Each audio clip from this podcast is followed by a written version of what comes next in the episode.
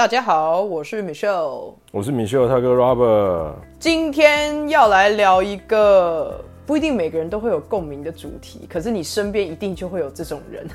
哎、我觉得不会说没有共鸣，哎，应该每个人多多少少都有一点吧，只是多寡的问题吧。我觉得不可能是有人这样啊，有人完全不会这样，哎，我不相信。对，然后我觉得这件事情，你可能是需要你的朋友，或是你的家人，或是身边有哪一个人提醒你，或是点破你说你有这样子的状况的时候，你才会有意识到说，哎，好像是这有这么一回事。或者是有人要跟你说，哎、你这样很夸张，哎，就是太离谱了，为什么要弄成这样啊？我们今天要来聊的事情是洁癖与强迫症。我觉得洁癖是一种强迫症，其实纵观它应该是强迫症。其实我觉得他们有重叠的部分，可是我同时间也会觉得不是那么的绝对，因为我自己的例子是。我其实从小到大都会一直被我们的爸妈说我是一个很不爱干净的人，因为相较于你，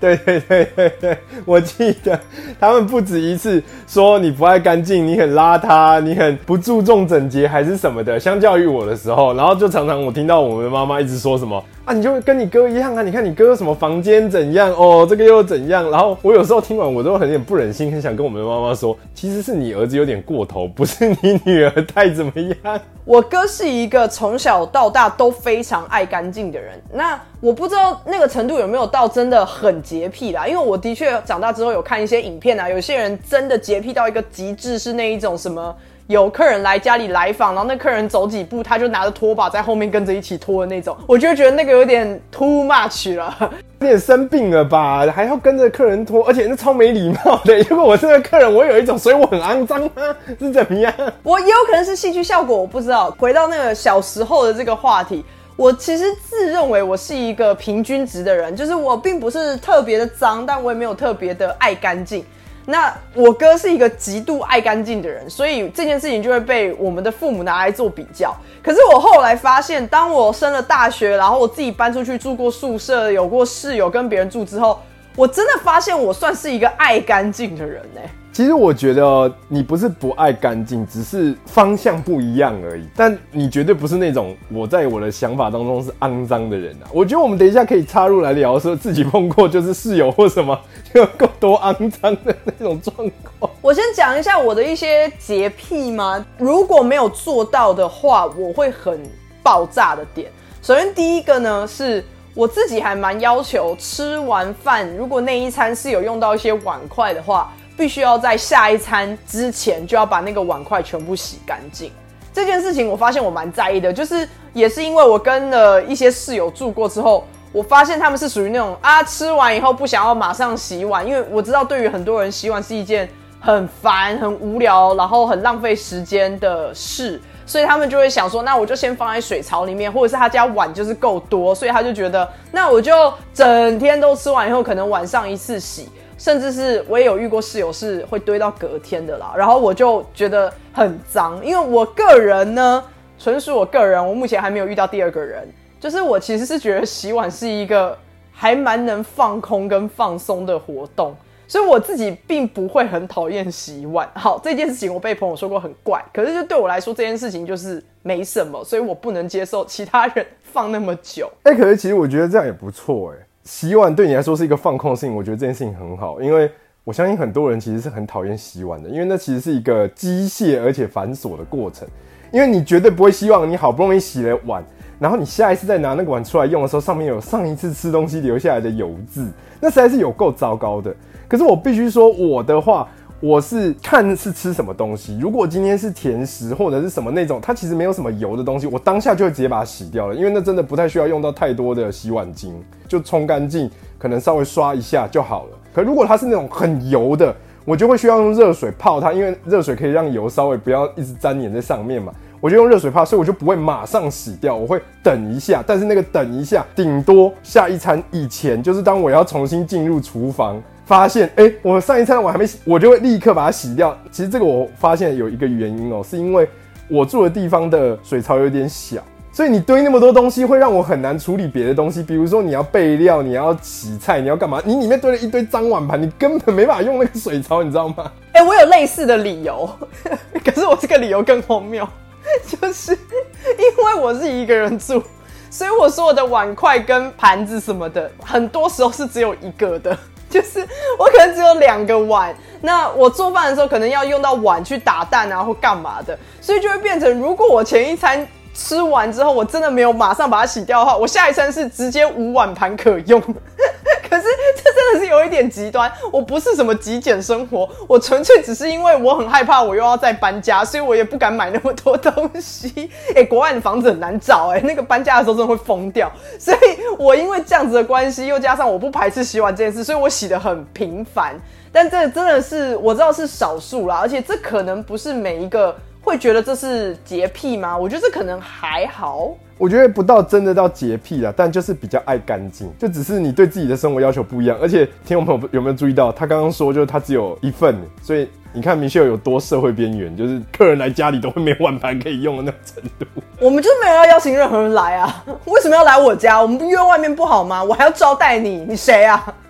哎，题外话哦，我真的觉得有的时候客人来家里，你还要准备碗盘给他，然后在社交的过程结束之后，客人拍拍屁股走了，你还要留下来清洁，你会有一种很烦的感觉，你完全只会觉得说。哦，烦死了！为什么是我要负责做这件事情？明明是大家一起吃，就算只是吃个蛋糕、下午茶什么，你也会有一种不是为什么我要帮他们洗盘子、洗杯子啊？奇怪，不是大家一起吃的吗？哎，这是真的，所以我知道有很多人，比方说他可能是跟好几个朋友一起合租，我真的听过不不止一次，都是会发生那种聚会结束之后，可能已经是一两点、两三点了，然后大家都走掉以后，他们也累到一个不想要收拾，然后就很多人就直接进房间睡，然后就把脏的。东西可能还有没喝完的蒸奶什么的，都先放在桌上、地上，什么不管，隔天早上再来清。然后我自己又觉得说不行，如果是我住在那个家里面，我一定会炸开，我一定会觉得这先放到隔天早上啊。如果我隔天早上睡醒走出来，看到有一只蟑螂在吃那个昨天没有吃完的那个洋芋片，我一定会大尖叫。所以就是心情很差的，我都会把它收掉。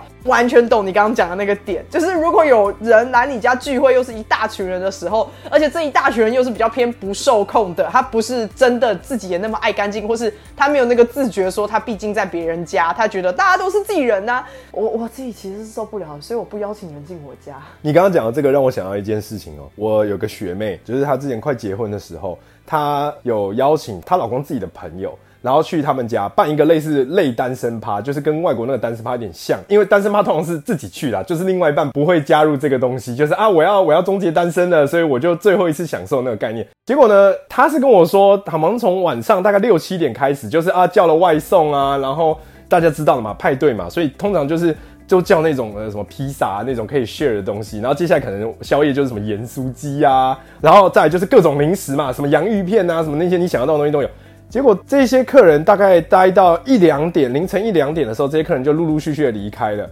然后呢，她老公直接去睡觉。然后第二天早上起来，她老公完全起不来，因为直接宿醉起不来。就我们这位准新娘呢，就一个人在整理十几个人去他们家残留下来的所有厨余，然后垃圾回收物这些，还有碗盘什么的。她说她在那一天真的有一度想说，我她不想结这个婚了。她说她觉得太荒谬，就是你朋友来，然后跟我说你宿醉什么，我就算了。第二天呢，你还是我来清理你朋友留下来的这些东西呢？而且他最不能理解的就是，他觉得这么大型的聚会，理论上在朋友们离开的时候，多多少少应该有点礼貌，说，哎，那那个回收我帮你们拿拿去哪里回收？他觉得。应该要这样，但完全没有人提出这个讲法，就全部人就哎呀哎恭喜恭喜，然后就走了，然后最后就他一个人像是黄脸婆一样，明明也还没嫁，就搞得像是家庭主妇一样，在收整个家的那些垃圾。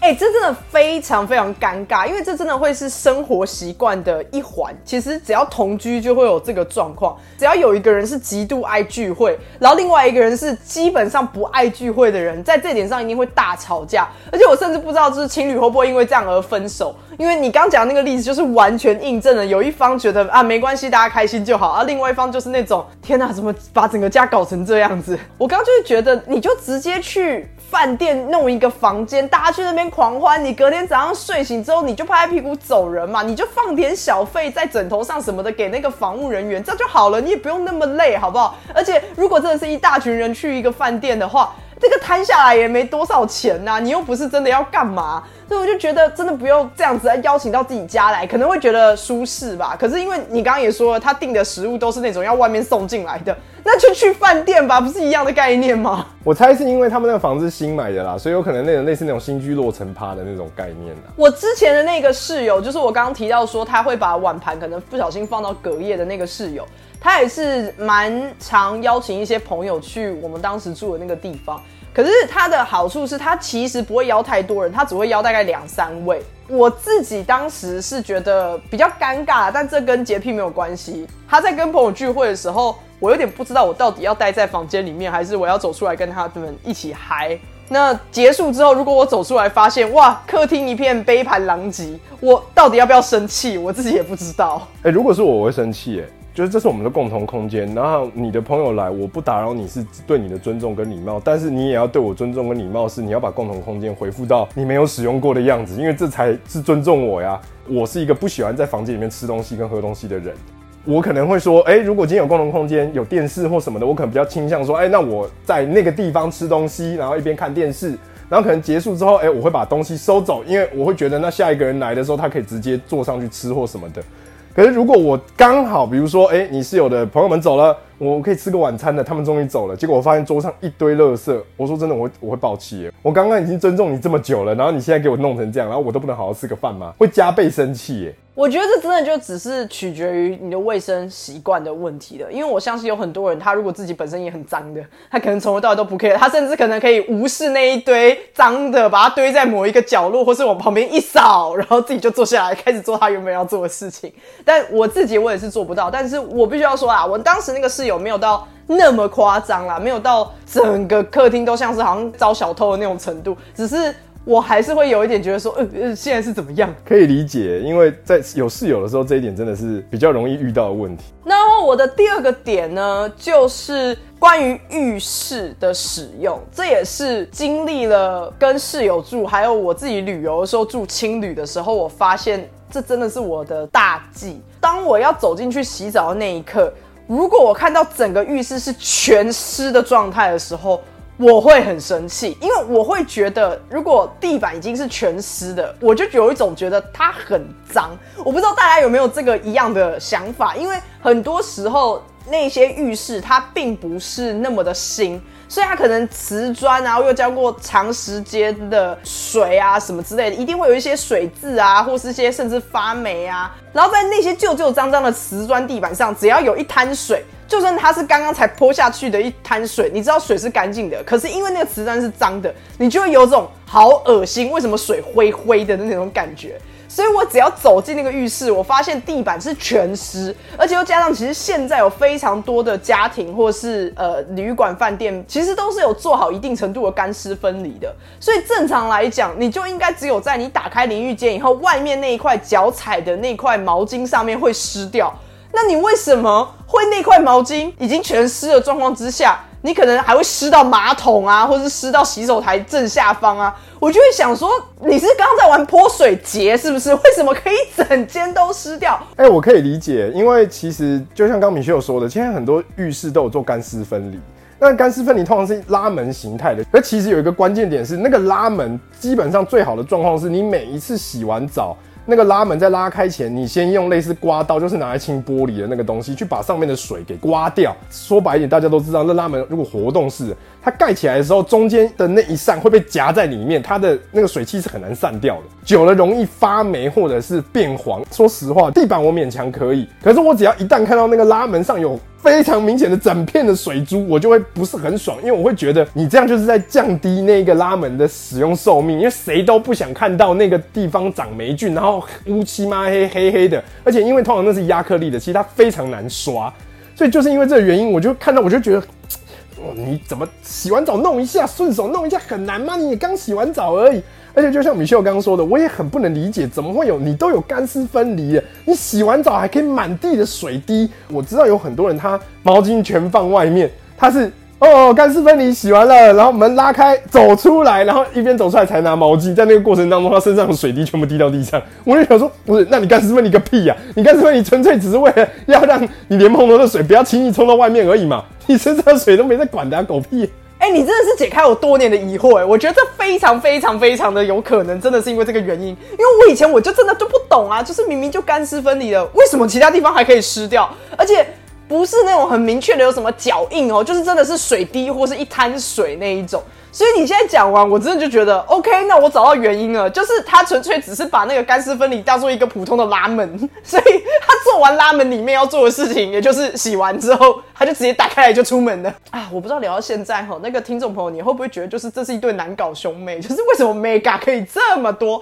如果以后要跟我们同居，可能两天就会想跟我们分手，因为我们就会说你先给我在里面漏干净，好，你现在可以走出来，就我们可能会出现这样子的指令啦。我我一定要题外话开个车，情侣档的话，呃，都看过了，洗澡也不一定要遮啊。那请问你在装那个拉门是干什么的？反正你地板都会弄得满地湿，然后你洗澡也不怕被对方看的话，那你这拉门到底要干嘛？你根本连拉都不用拉，你干脆整个浴室都弄得湿哒哒的，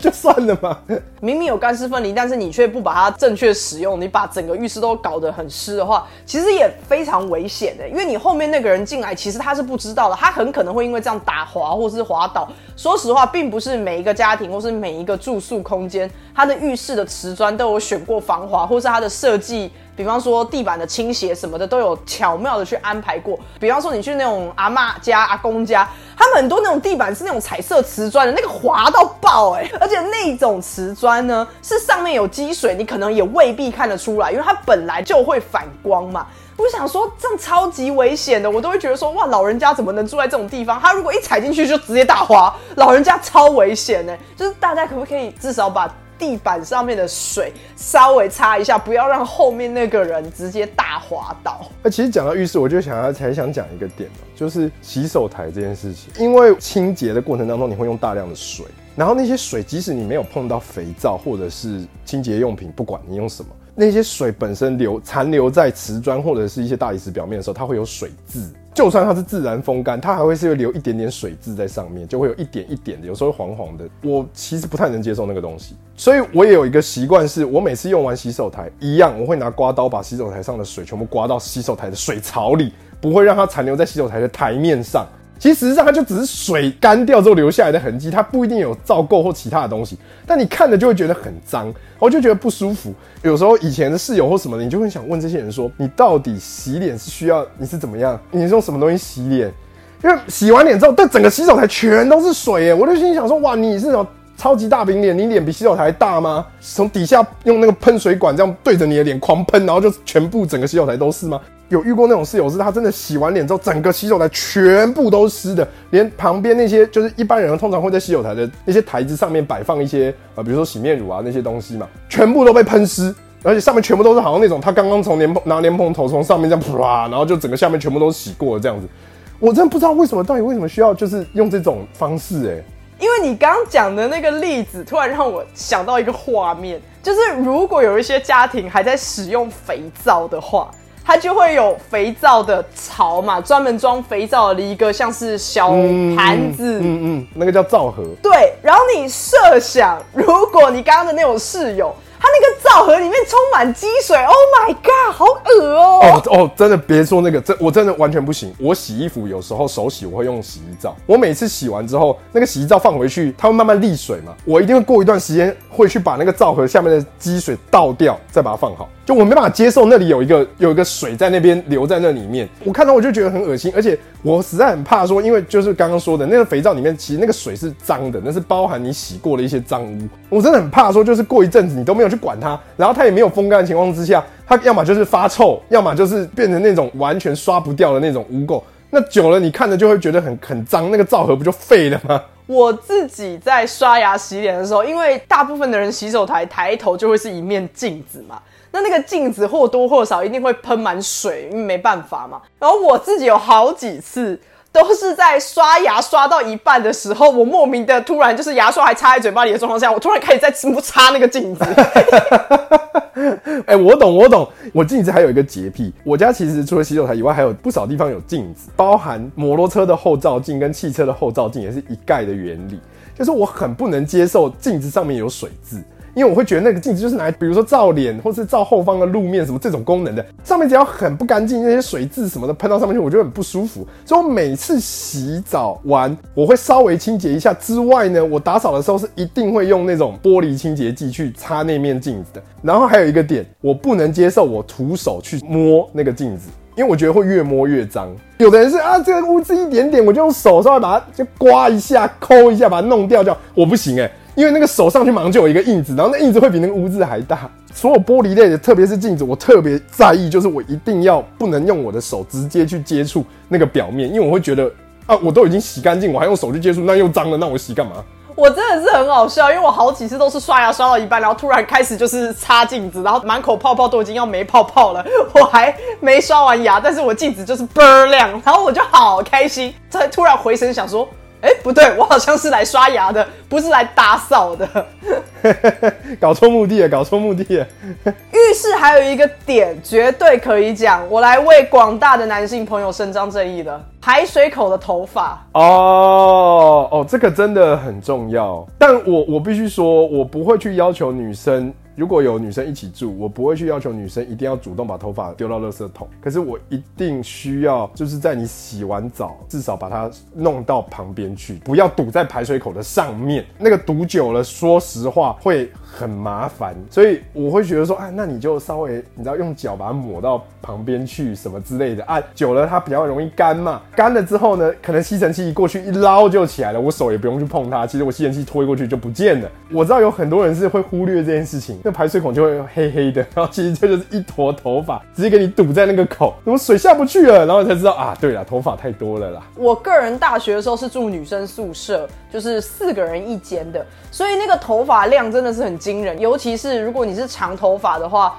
你真的是一个晚上洗完，我们那个排水口就已经先堵住了，就是你根本不用等到隔天。那因为我本人是短发，所以。我就先天的觉得说，啊，那应该没有我的头发，就是我的头发可能占整坨的五分之一吧的那种感觉，所以某种程度上我也有一点鸵鸟心态，觉得说，啊，应该不会是我要去清理。可是你知道，就住宿舍的时候，就是大家都是属于那种，反正谁看不过去谁亲嘛。就除非你有生活公约，不然很多时候真的都是你看不过去你就亲。我当年还在住宿舍的时候，我真的自己手动亲了好几次。因为你在洗澡洗到一半，你会发现那个水怎么开始积到你的脚踝，就是是淹水，是不是？就很明显的是因为排水孔已经堵塞了嘛。然后我就真的好不高兴，因为你知道在。整个都湿湿的那个环境之下，你要徒手去摸那一坨东西，然后那一坨头发又是在那边飘啊飘啊飘，然后那边打你的手指头的时候，好恶心。然后你就脑袋又不停的想说，这不是只有头发，这一定还涵盖着体毛。人想说，我真的不想碰到我室友的体毛，好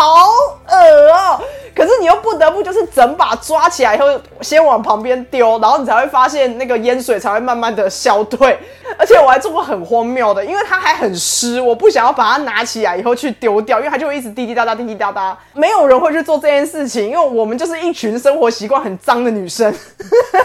所以，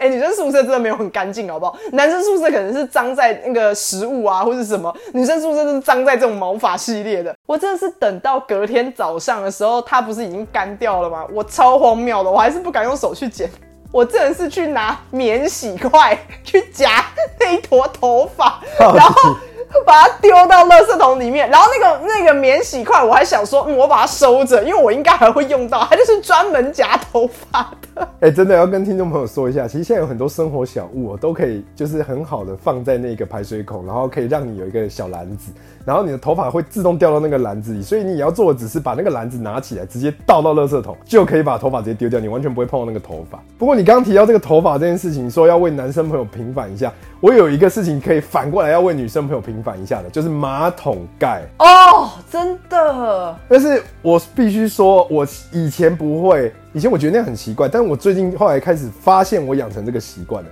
就是我在我家是坐着尿尿，哎，以前不是有听说，如果男生是坐着尿尿会被笑之类的，会觉得很奇怪吗？应该要这样讲，或是说你很娘吗？我不是很确定，会觉得那是女生的行为。但是我必须说，尤其如果你已经结了婚，或者是你有有同居人，你的同居人是女性的，请你为女性着想，跟他们一起坐着尿尿，然后在冲马桶的时候，请记得把马桶上面那个盖子盖下来再冲水，因为这真的比较干净。不要让那个马桶的水，就是你冲下去，有的马桶那个力量强到你会把里面的脏水喷到外面来的。然后第二个点是，我知道有的男生会因为很懒惰，或者觉得马桶盖很脏，你在女生用的那个坐垫那一块都不掀起来，就直接给我尿，我真的不能接受，我会觉得你莫名其妙。你自己想，你自己你要上大号的时候，屁股会坐在自己的尿上，你不觉得很恶心吗？哎、可是我真的很想问这个问题。坦白讲，站在可能女生的立场，或是我个人立场啦，哦我走进家里的厕所的时候，我其实是我觉得马桶盖就是应该是下在下面的，就是可以直接坐上去，然后开始上厕所的。可是对我来说，这件事情极度理所当然，因为我是女生。我当然知道，男生在尿尿，如果你是站着尿尿，你一定会需要把马桶盖向上掀开。可是我不知道这件事情有没有从小到大惹怒过男性，因为就你们会不会觉得，凭什么都是我在掀马桶盖啊？为什么还会被女生骂说你为什么不把马桶盖放下来？为什么马桶盖是掀着的？呃，应该是说，我觉得我不会去在意这个啦，但我在意的事情其实比较像是，因为我后来才知道那个马桶坐垫其实有点脏。然后这第一个，第二个是，呃，我解决这件事情的办法呢，就是我不管谁，你全部把整个马桶盖通通盖上，再给我冲水就好了。因为这样所有人都要做打开的动作，只是打开多少。这是一个一层或是两层的概念。对，就是你要开一层或者是开两层，女生就是打开一层，然后让坐垫留下来就可以坐上去了嘛。男生就是你如果习惯站着，你就开两层嘛。啊，如果你要坐着，你一样开一层嘛，这样就不会有争议了，因为所有人都要做这个动作，然后同时呢又可以确保马桶内的细菌不要在开盖子的时候一直在厕所里面游荡。哎、可是你讲到这个点非常关键哎，这绝对可以延伸讨论马桶盖到底要不要盖上这件事。因为我记得我小时候的健康教育其实是没有强调说你在冲水的时候马桶盖要盖上，就是我是长大之后我才听到哦，对不起，如果你小时候就知道的话，那那那我只能说我我是个脏鬼，好吧，我就承认了，就是不要这个时候突然大叫说天哪，你竟然不知道这样，那你知道你刷牙刷了几年都在刷大便吗？好了，不要提醒我这件事情，好不好？我小时候如果是去外面的厕所去上，比方说百货公司那种有人定时打扫，你也知道它应该是干净的地方。可是我只要打开那一间的门，我发现它的马桶盖是盖上的时候，我小时候其实是很害怕打开的时候会发现惊喜的，就是我就不聊惊喜是什么了，我怕有人在吃饭，但大概大家都知道我在讲什么。所以其实我小时候对于马桶盖盖着这件事情，其实是惧怕大于正常的。可是我长大之后，我才意识到，就是刚刚说的那个细菌，其实如果你不盖马桶盖，你冲马桶的时候，它就会满天飞嘛，只是因为我们看不到而已。所以我在自己在冲水的时候，我都会盖上马桶盖。但是我觉得这个观念吗，其实根本没有很普及啊，就是真的很少人在盖马桶盖。对，而且我以前也是跟你一样，我也会觉得去呃百货公司，然后如果我今天刚好肚子不舒服，需要上大号的时候进去看，然后发现盖子盖上，我会跟你一样的反应。可是我后来意识到这件事情是，我有个朋友在跟我聊这种事情的时候，他突然问我说：“你都没有想过，如果今天那个盖子都不盖上，那要那个盖子干嘛？”哎、然后我就有一点，哎、对耶，那那个盖子盖什么？因为如果今天好，你今天如果不管男生女生，女生需要坐垫，男生不需要坐垫的这种情况之下，那不需要盖子啊，你只需要那个坐垫就好了啊。所以我们也的确有看过那个马桶只有坐垫没有盖子的，对，一定有这种马桶，而且很常见。很多以前的比较旧的那种公共厕所，不是流动厕所哦，公共厕所都是只有坐垫没有盖子的。可是我后来就突然觉得说，对耶，那如果真的是这样，那那个盖子是干嘛用的、然后我朋友才跟我说，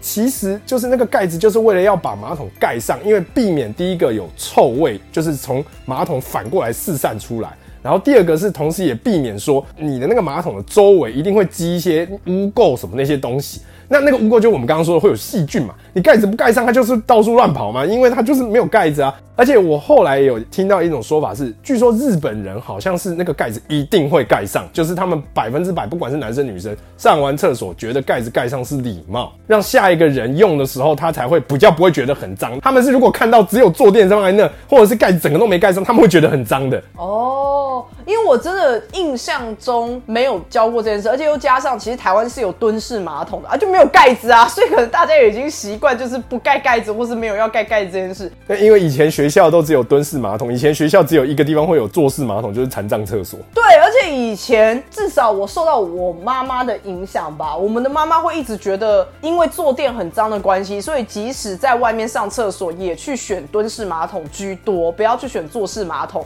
因为很脏嘛，那个坐垫不知道被几百个人坐过，你就算是拿卫生纸擦过，其实你也很难把它擦的有多干净。所以就会变成更习惯去使用蹲式马桶。可是现在仔细想想，就是你到底要相信大便的那个脏，还是你要去相信前面那个人可能很脏呢？对啊，对我来说就是我两个都不想相信，所以我就尽最大的努力回家上厕所，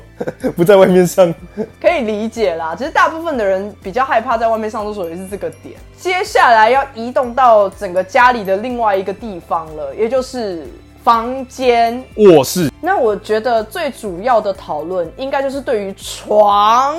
整洁的认定吧。嗯，我觉得床真的，我真的碰过对于床的想法大相径庭。那我先说我自己的好了，我自己呢是枕头是最关键的。只有枕头，其他的我都还好。基本上我没洗头是不躺枕头的，我的头是绝对不会碰到枕头这件事。然后我还有枕巾，就是在上面铺一条毛巾。皮肤科医师的说法是这样子，然后那条枕巾适度的洗，就可以让你不用那么常洗你的枕头套。当然还是要洗，只是不会需要那么常洗，因为你可以一直洗那条毛巾。床的其他部分呢，我的要求比较还好，因为我知道有人是。他不洗澡，是不掀被子、不碰床的。我有一个朋友，他也算是我第一次认知到，原来有人可以这么在乎床这件事。我没有说这件事情不好哦，只是我那是第一次认知到，就是我那个朋友，就是你刚刚讲的那一种，他在没有洗澡的状况之下，是连碰都不会碰他的床。我所谓的碰是。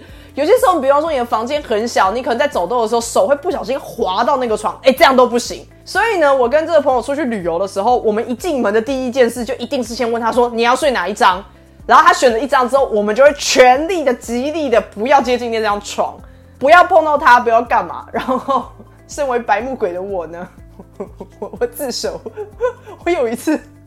完全忘记这件事情，因为。我们出去玩的时候，床是并排在一起的，然后我好像是睡他隔壁的那张床，然后我完全忘记了我到底选了哪一张床，所以我记得我好像是呃上完厕所出来，当然有洗手什么的，可是我就很自然的一屁股坐下去，可是我在坐下去已经接触到那个被子的大概零点零一的那个深度的时候，我突然跳起来，发现在这个床是不是不能坐，然后我就盯着他看，他已经完全瞪着我了。然后我就觉得完蛋了，我要被杀掉了吗？然后我就一直跟他道歉，然后他也很大气、很冷静的说。算了，没有关系，你没有做到里面。可是那一次真的是吓到我了，就是我真的有这样子的类型的朋友，他真的是非常的极致。那他当然会在他家里有更百分之百的要求。他可能出外旅行的时候，比方说我们那天知道要退房了，他就真的没差了，因为他知道他不会再睡了，所以你要怎么碰、怎么跳，他都 OK。可是如果他知道他当晚要睡的话，我们真的是所有人都极力的不能做。然后那个程度真的是夸张到，我有些时候呢。我就会觉得我洗完澡了，我就会跟这个朋友说：“哎，我洗完澡了，我可以坐你的床了吧？” 就是你知道，人就是犯贱，就觉得不行，凭什么我永远都没有办法坐在那张床上面？然后他就跟我说：“你洗完澡了，那你的手呢？你刚刚有没有碰过其他东西？你有没有吃完东西？”我就说：“没有，我都刚洗完手。”他就说：“嗯，可是你刚刚是不是摸了手机？手机超脏，You dirty，go away。”我想说，到底要多极端啊？哎，我自己哦，是我可以接受说，呃，我没有洗澡，不碰枕头，但是可以碰床。然后碰床，我的要求只有一个，就是那个被子要盖上。我可以坐在被子的上方，但我不能坐床本身，就是我不会进到被子里，不会进被窝，因为我觉得那是我洗完澡才会进去的东西。可是我觉得这有一个点，是因为我的房间基本上都有窗户，窗户打开的时候，我会被整个把床盖住，所以被子上方本来就在接触外面的空气的。可是有先决条件，先决条件是，如果那一条裤子我已经做过室外的东西的话，我就会没有办法接受那条裤子接触到我家的卧房里的任何东西。然后特别是机车，因为机车坐垫真是有够脏，所以。只要我那条裤子有坐过机车坐垫的，我是绝对回家就先把它脱掉。可是这个又扯到一件很好笑的事情，就是我不知道你有没有听过，早上你起床，特别是冬天，最好让被窝掀开一点，让那个湿气溢散出来，你才比较不会就是皮肤过敏或者是生病。就是要有点像是要把被窝露在外面，让那个空气跟它有点交换，把里面的湿气跟一些东西吹出来，你才比较不容易生病的那个想法。我听到的时候，我觉得哎很有道理，可是我好像没有办法这样做哎。我也不行啊！I don't care about 湿气，我 care 我的强迫症，我 care 我的洁癖。那我跟你说，我跟你说一个折中的办法，就是你可以开窗通风，可是你被单被子都不要动，一样盖着。然后你在晚上要睡觉前呢，准备空气清净机，然后在那个状况之下再把被子掀开就好了。就是窗户已经关上，然后什么都已经关好，窗帘也拉上了，你就把门也关上，然后开空气清净机，然后再把被子掀开，让它在里面把那个脏空气都吸走，这样子我觉得会好一点。或者是开除湿机，对对对，也可以，也可以，就是不要接触到外面的空气。因为我后来的折中办法就是这样，因为我实在没有办法觉得说被窝都在外面，然后我 晚上还要躺进去啊。如果今天刚好空气品质很差，我躺进去只要一摸到那种你知道沙尘，我就有一种靠，我到底在睡什么？我现在露营吗？我自己对床的要求，其实也算是受我那个朋友的启发，谢谢他。我以前小时候是真的不 care 的，我以前小时候是你要在上面翻滚都 OK，我觉得没差，我觉得我人是干净的就好，我洗完澡我人是干净的。可因为受到朋友的影响之后，我就会觉得说，对啊，啊我如果我都洗干净了，啊那个床本身是我刚刚脏衣服的时候我也躺在里面，啊我只是我人去洗完澡我又躺进去，哦不是又脏一轮吗？那我洗屁洗。所以我后来长大之后，我也比较秉持的跟你类似，我会强调没有洗完澡是不可以上床的。可是，如果一定要接触到床的话，那也是要在被子盖着的状况之下坐在床上。可是，在这个前提之下呢，不可以是我白天穿的那个衣服，可能是我的居家服。然后那个居家服，我是几乎百分之百不会穿出我家那道门的状况之下，我可以穿着我家的居家服坐在床上。可这几率也是极低的，因为大部分时候都会选择直接去坐沙发，或是在客厅那边，或是其他椅子。我不会觉得一定要坐在床上不可。我不是那种很喜欢什么事情都在床上的人。我连可能追剧什么的，我都是比较倾向于在客厅。就算我只是看我自己的笔电，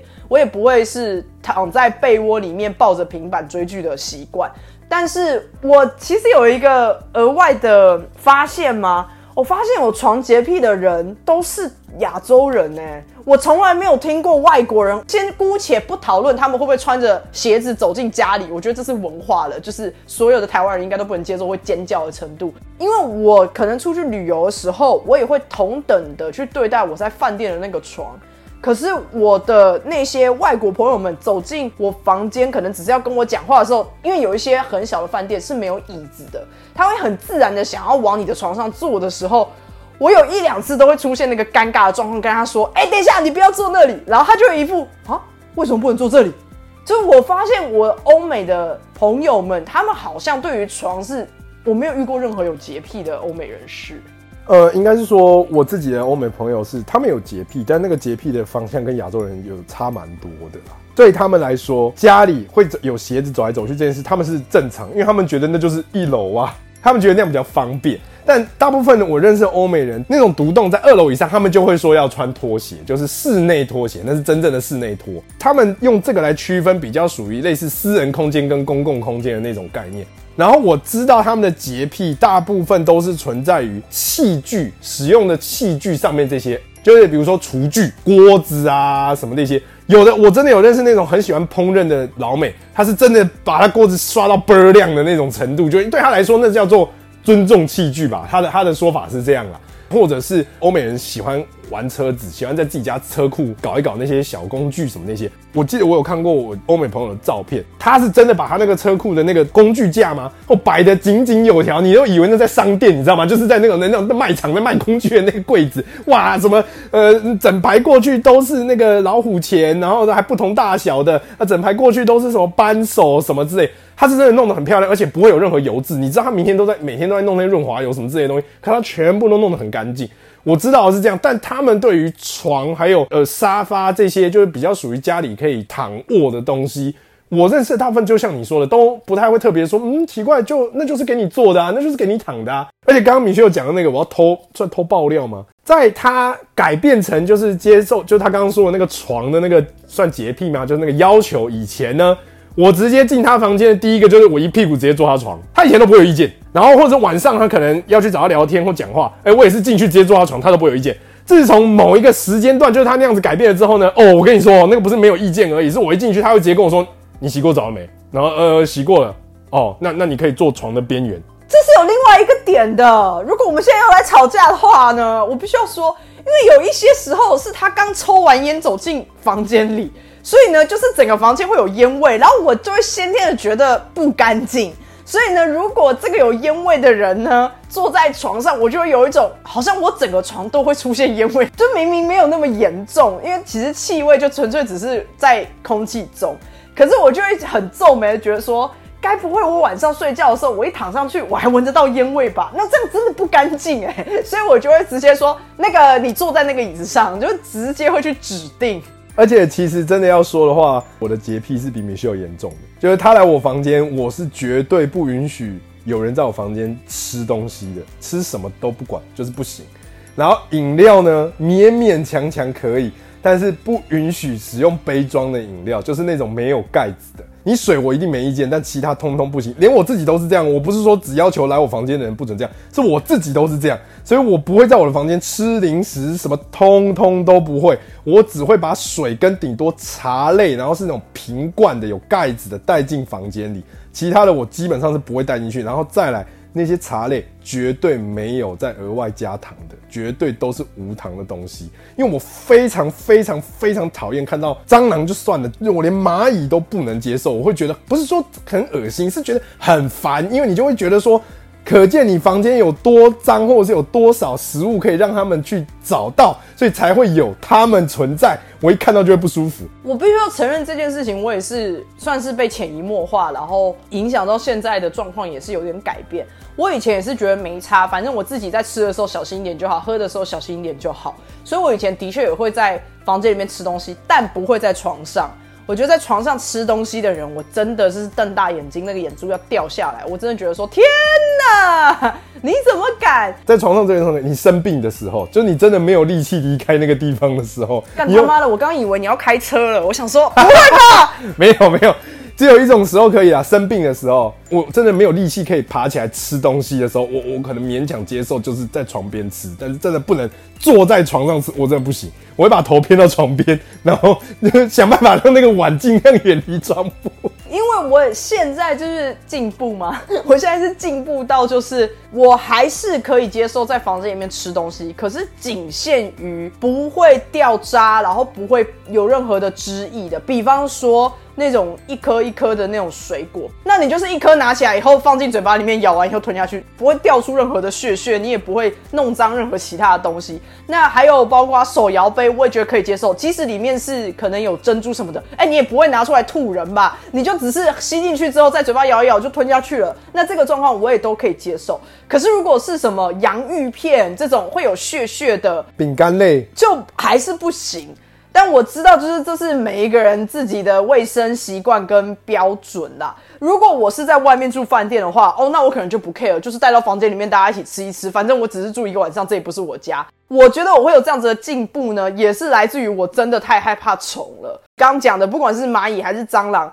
就是你是出于一个烦躁的心态，我是出于一个恐惧的心态。就我真的真的太害怕那些东西，就是连蚂蚁我都会觉得好恶哦，我要把它打死啊！呃，我手上会沾了它的东西，更不要讲蟑螂这种全台湾人永远的敌人，看看到就尖叫。所以我。为了要避免这件事情发生呢，哎，对我就有一点那个血族侍女，你血你自己的脚来适合那双鞋。对，就是我为了不要让这件事情发生，所以我选择干脆不要享受。就是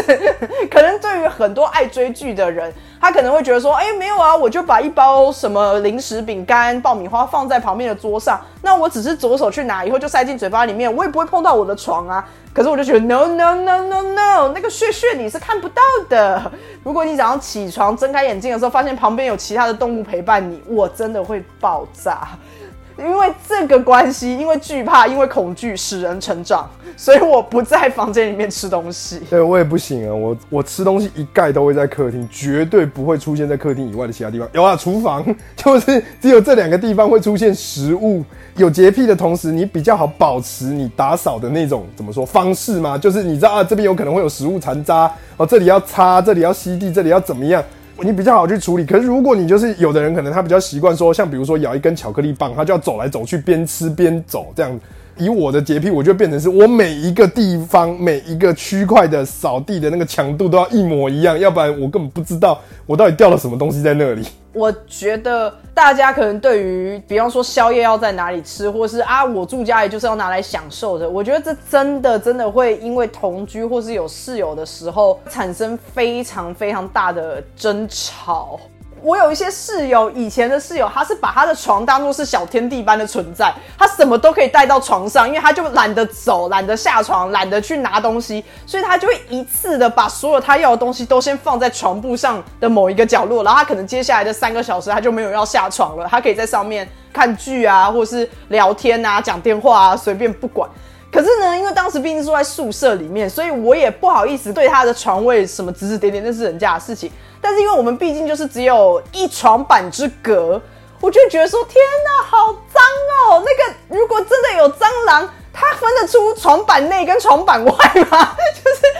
法知道我是一个没有办法给他他要的东西的人，然后对面才是他的天堂跟乐园。你可以不要经过我这个废墟，直接去那个天堂吗？我真的很害怕那些动物们没有办法分出来。你你讲到室友，就让我想到以前的事情。我其实还有一个点我很介意，我觉得那是有点像。这真的是洁癖，这跟食物跟昆虫可能比较没有关系。就是我曾经有一个室友，他是一回家就会习惯的把全身都脱到只剩内裤。我介意的是，他还把袜子、长裤，这个都是在外面哦，一个穿鞋子里，一个是在外面走来走去的东西，而且你可能不知道他今天屁股坐在哪里呢，就坐在树底下，什么有压到什么树果，什么都有可能嘛。他会直接丢在公共空间，这个我就真的不行。就我会觉得，你如果这些衣服等一下还要穿，就是你有可能等一下还要再出门。你今天只想洗这件衣服，那请你放在你的空间。他的习惯真的这一点我真的完全不行。他会直接把袜子、裤子跟上衣、外套直接丢在我们的公共空间的沙发上，好恶哦。然后我就会觉得很不舒服，因为对我来说，就是你为什么不能放在你自己的椅子上？你又不是没有椅子，你有床有椅子，你要怎么玩你的？那就像你说的，那不关我的事，我也管不着。但是你可不可以就是放在一个你自己的空间？那个沙发是大家的空间，然后你给我把它丢在那里，那请问我我要陪着你的脚臭味看电视吗？我其实真的觉得很多时候大家的生活认知真的差很多。因为我如果是跟室友一起住的话，我就会有一种。这不是只有我一个人存在的空间，所以我会想尽办法维持我的美好形象。可是我发现这一群人，就是还是有一大群人会觉得说啊，对我来说，我就定义这里是家里啊，家里我就是这么做，所以他根本不在乎什么形象，他也不在乎会不会爱到别人，因为对他来说，就是哎，我也本来也就是合法使用、合理使用这个地方啊啊，我的使用方式就是这样啊。嗯，对，而且还有那种，就是像男生宿舍常常被人家说叫联合国嘛，就是因为衣服挂的。就是满满挂，然后都各种不同颜色的衣服，所以就看起来像联合国国旗嘛。但是说真的，就是那一点我也不太能接受。你的冷气口出来，那个风吹出来，马上接触到衣服啊，那个味道不就整间都是吗？我跟你讲，这个东西发生在青旅的时候，真的是超常出现。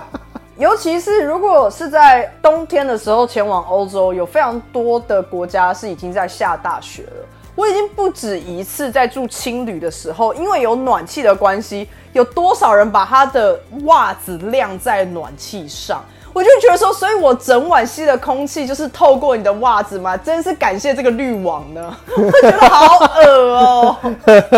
这个史上最屌滤网还附带气味的。呃，或许有一些直男们，你们可能已经破灭，但是如果你还没破，我现在就告诉你，女生真的没有比较干净。我知道女生会身上香香的，这是真的。可是女生香香的是来自于她的就身体本身。可是如果她本身是一个生活习惯很差，然后很脏的人，我觉得她身上再怎么香都没有用，她就是一个恶心的人。因为我刚刚正想跟正想讲这个，就是各位广大的听众朋友，就是拜托别有那种幻想，真的，男生女生都有生活习惯不好的，也有生活习惯好的，不是说男生就一定会是臭的，女生一定是。香的是男生的确容易有体味，但是一样有很多方式可以遮掩那些体味。因为我必须说，我有很多经历是我见识过一个女生可以多脏，而且这些脏都不是说她是我什么女朋友或是室友，什么都不是哦。我在大学的时候，我要在外面租房子，然后在看房子的时候呢，呃，通常你在找大学的时候，你要找房子的那个时间点，大部分就是在交接的时候，就是哎，有人不住了，他要退租，然后但他可能还在准备收东西，可能租约还没到。通常房东不会喜欢在七八月的时候是空的，他不会跟学生说啊，学生六月就毕业或怎么样啊，七八月怎么样不租吗？没有，他会跟你说呢，我不管，反正你就是租到八月，或者你租到七月底，然后下一任房客可能八月会来这样。所以呢，通常呢，你去看房子的时候，前一任房客通常都是快搬走还没搬走的状态。我就有曾经去了去看一间房间，然后那个时候那个房东就跟我说，这一间应该还好，因为这间之前是两个女生住的。我当下就没有什么其他的反应，我只是觉得说，呃，好看了再说嘛。然后一开门，哦，我的妈呀！你说那那是什么两个女生住的？你说那是十个男生住的，我都信。那是一开门就有一股。很奇怪的味道，混杂各种气味一次来，就是身体的味道、脚的味道、香水的味道，然后衣物柔软巾的味道，什么各形各色，他拿来遮掩体味的那些东西的味道，一次冲进我的鼻腔，然后我当场瞬间没窒息。然后这是第一次，第二次是我曾经有去帮呃我的同学，他们是两个女生一起住，也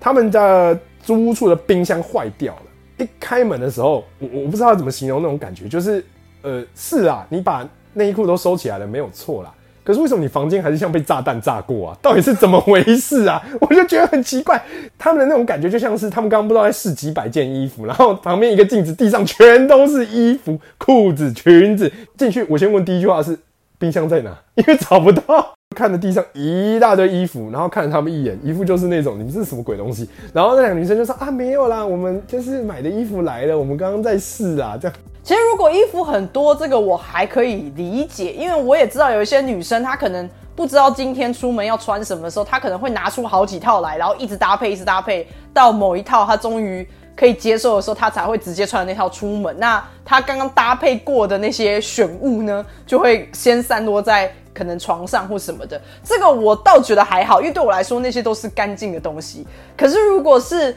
就是第一个那种充满气味的房间的时候，我自己也会受不了，因为就会有一种我知道大家一定会有很多罐香水，然后再加上你自己的体香，然后你可能又会想要搭配两三种不同的香水使用。就是我知道有很多呃，可能比方说一些欧美人士，他懒得洗澡，他就会选择喷大量的香水，会觉得这样子身体就不会臭，并不是，所以你还是要保持良好的卫生习惯。再加上香水，你整个人才会真的是香香的，而不是你本身是个好臭的人，然后你擦一大堆香水，用一大堆精油，然后保养品也擦很多，你就会变成一个非常有质感的人，这不太可能。哎，可是说真的，你讲到这个，就是想到，当然这是其的，已经是另外一个层次的话题，就是你不觉得现在有越来越多人，他就是只在乎他的外表的打扮，可是你因为你也不用去他家，所以你根本就不知道这个人生活习惯怎么样。每个人看起来都哇，好会穿搭，光鲜亮丽，结果其实他超级没有生活常识，然后。家里乱七八糟什么的，这是不分男女啊。我觉得现在多少都会有这个状况，但就是的确就是另外一个讨论了。好，那我们今天聊了整个家。的洁癖，然后主攻范围就是浴室。我希望浴室那一段大家应该都很有共鸣啊。如果我们还漏掉什么一些小地方啊啊，我们没有特别谈什么垃圾桶这种地方啊，我真的很害怕你们听这集听到中间吐出来。希望你们不是在吃饭，就是。其实如果要讲那个的话，还有很多像资源回收物的整理啊，什么这些这些通通都都是一种哎。或者是他是怎么处理那些剩菜剩饭？对对对，厨余，然后还有比如说那个厨房那个琉璃台的食物残渣什么这些东西的。我们没有讨论到这么细致啊，因为不然的话会发生就是哦，日本料理你要怎么处理啊？如果你今天是叫的是串烧啊，如果你今天叫的是披萨，那就会太复杂了。就是基本上是针对你的居家环境大范围的。那就希望这一集听完以后你会很有共鸣啦。我们下礼拜见，拜拜，拜拜。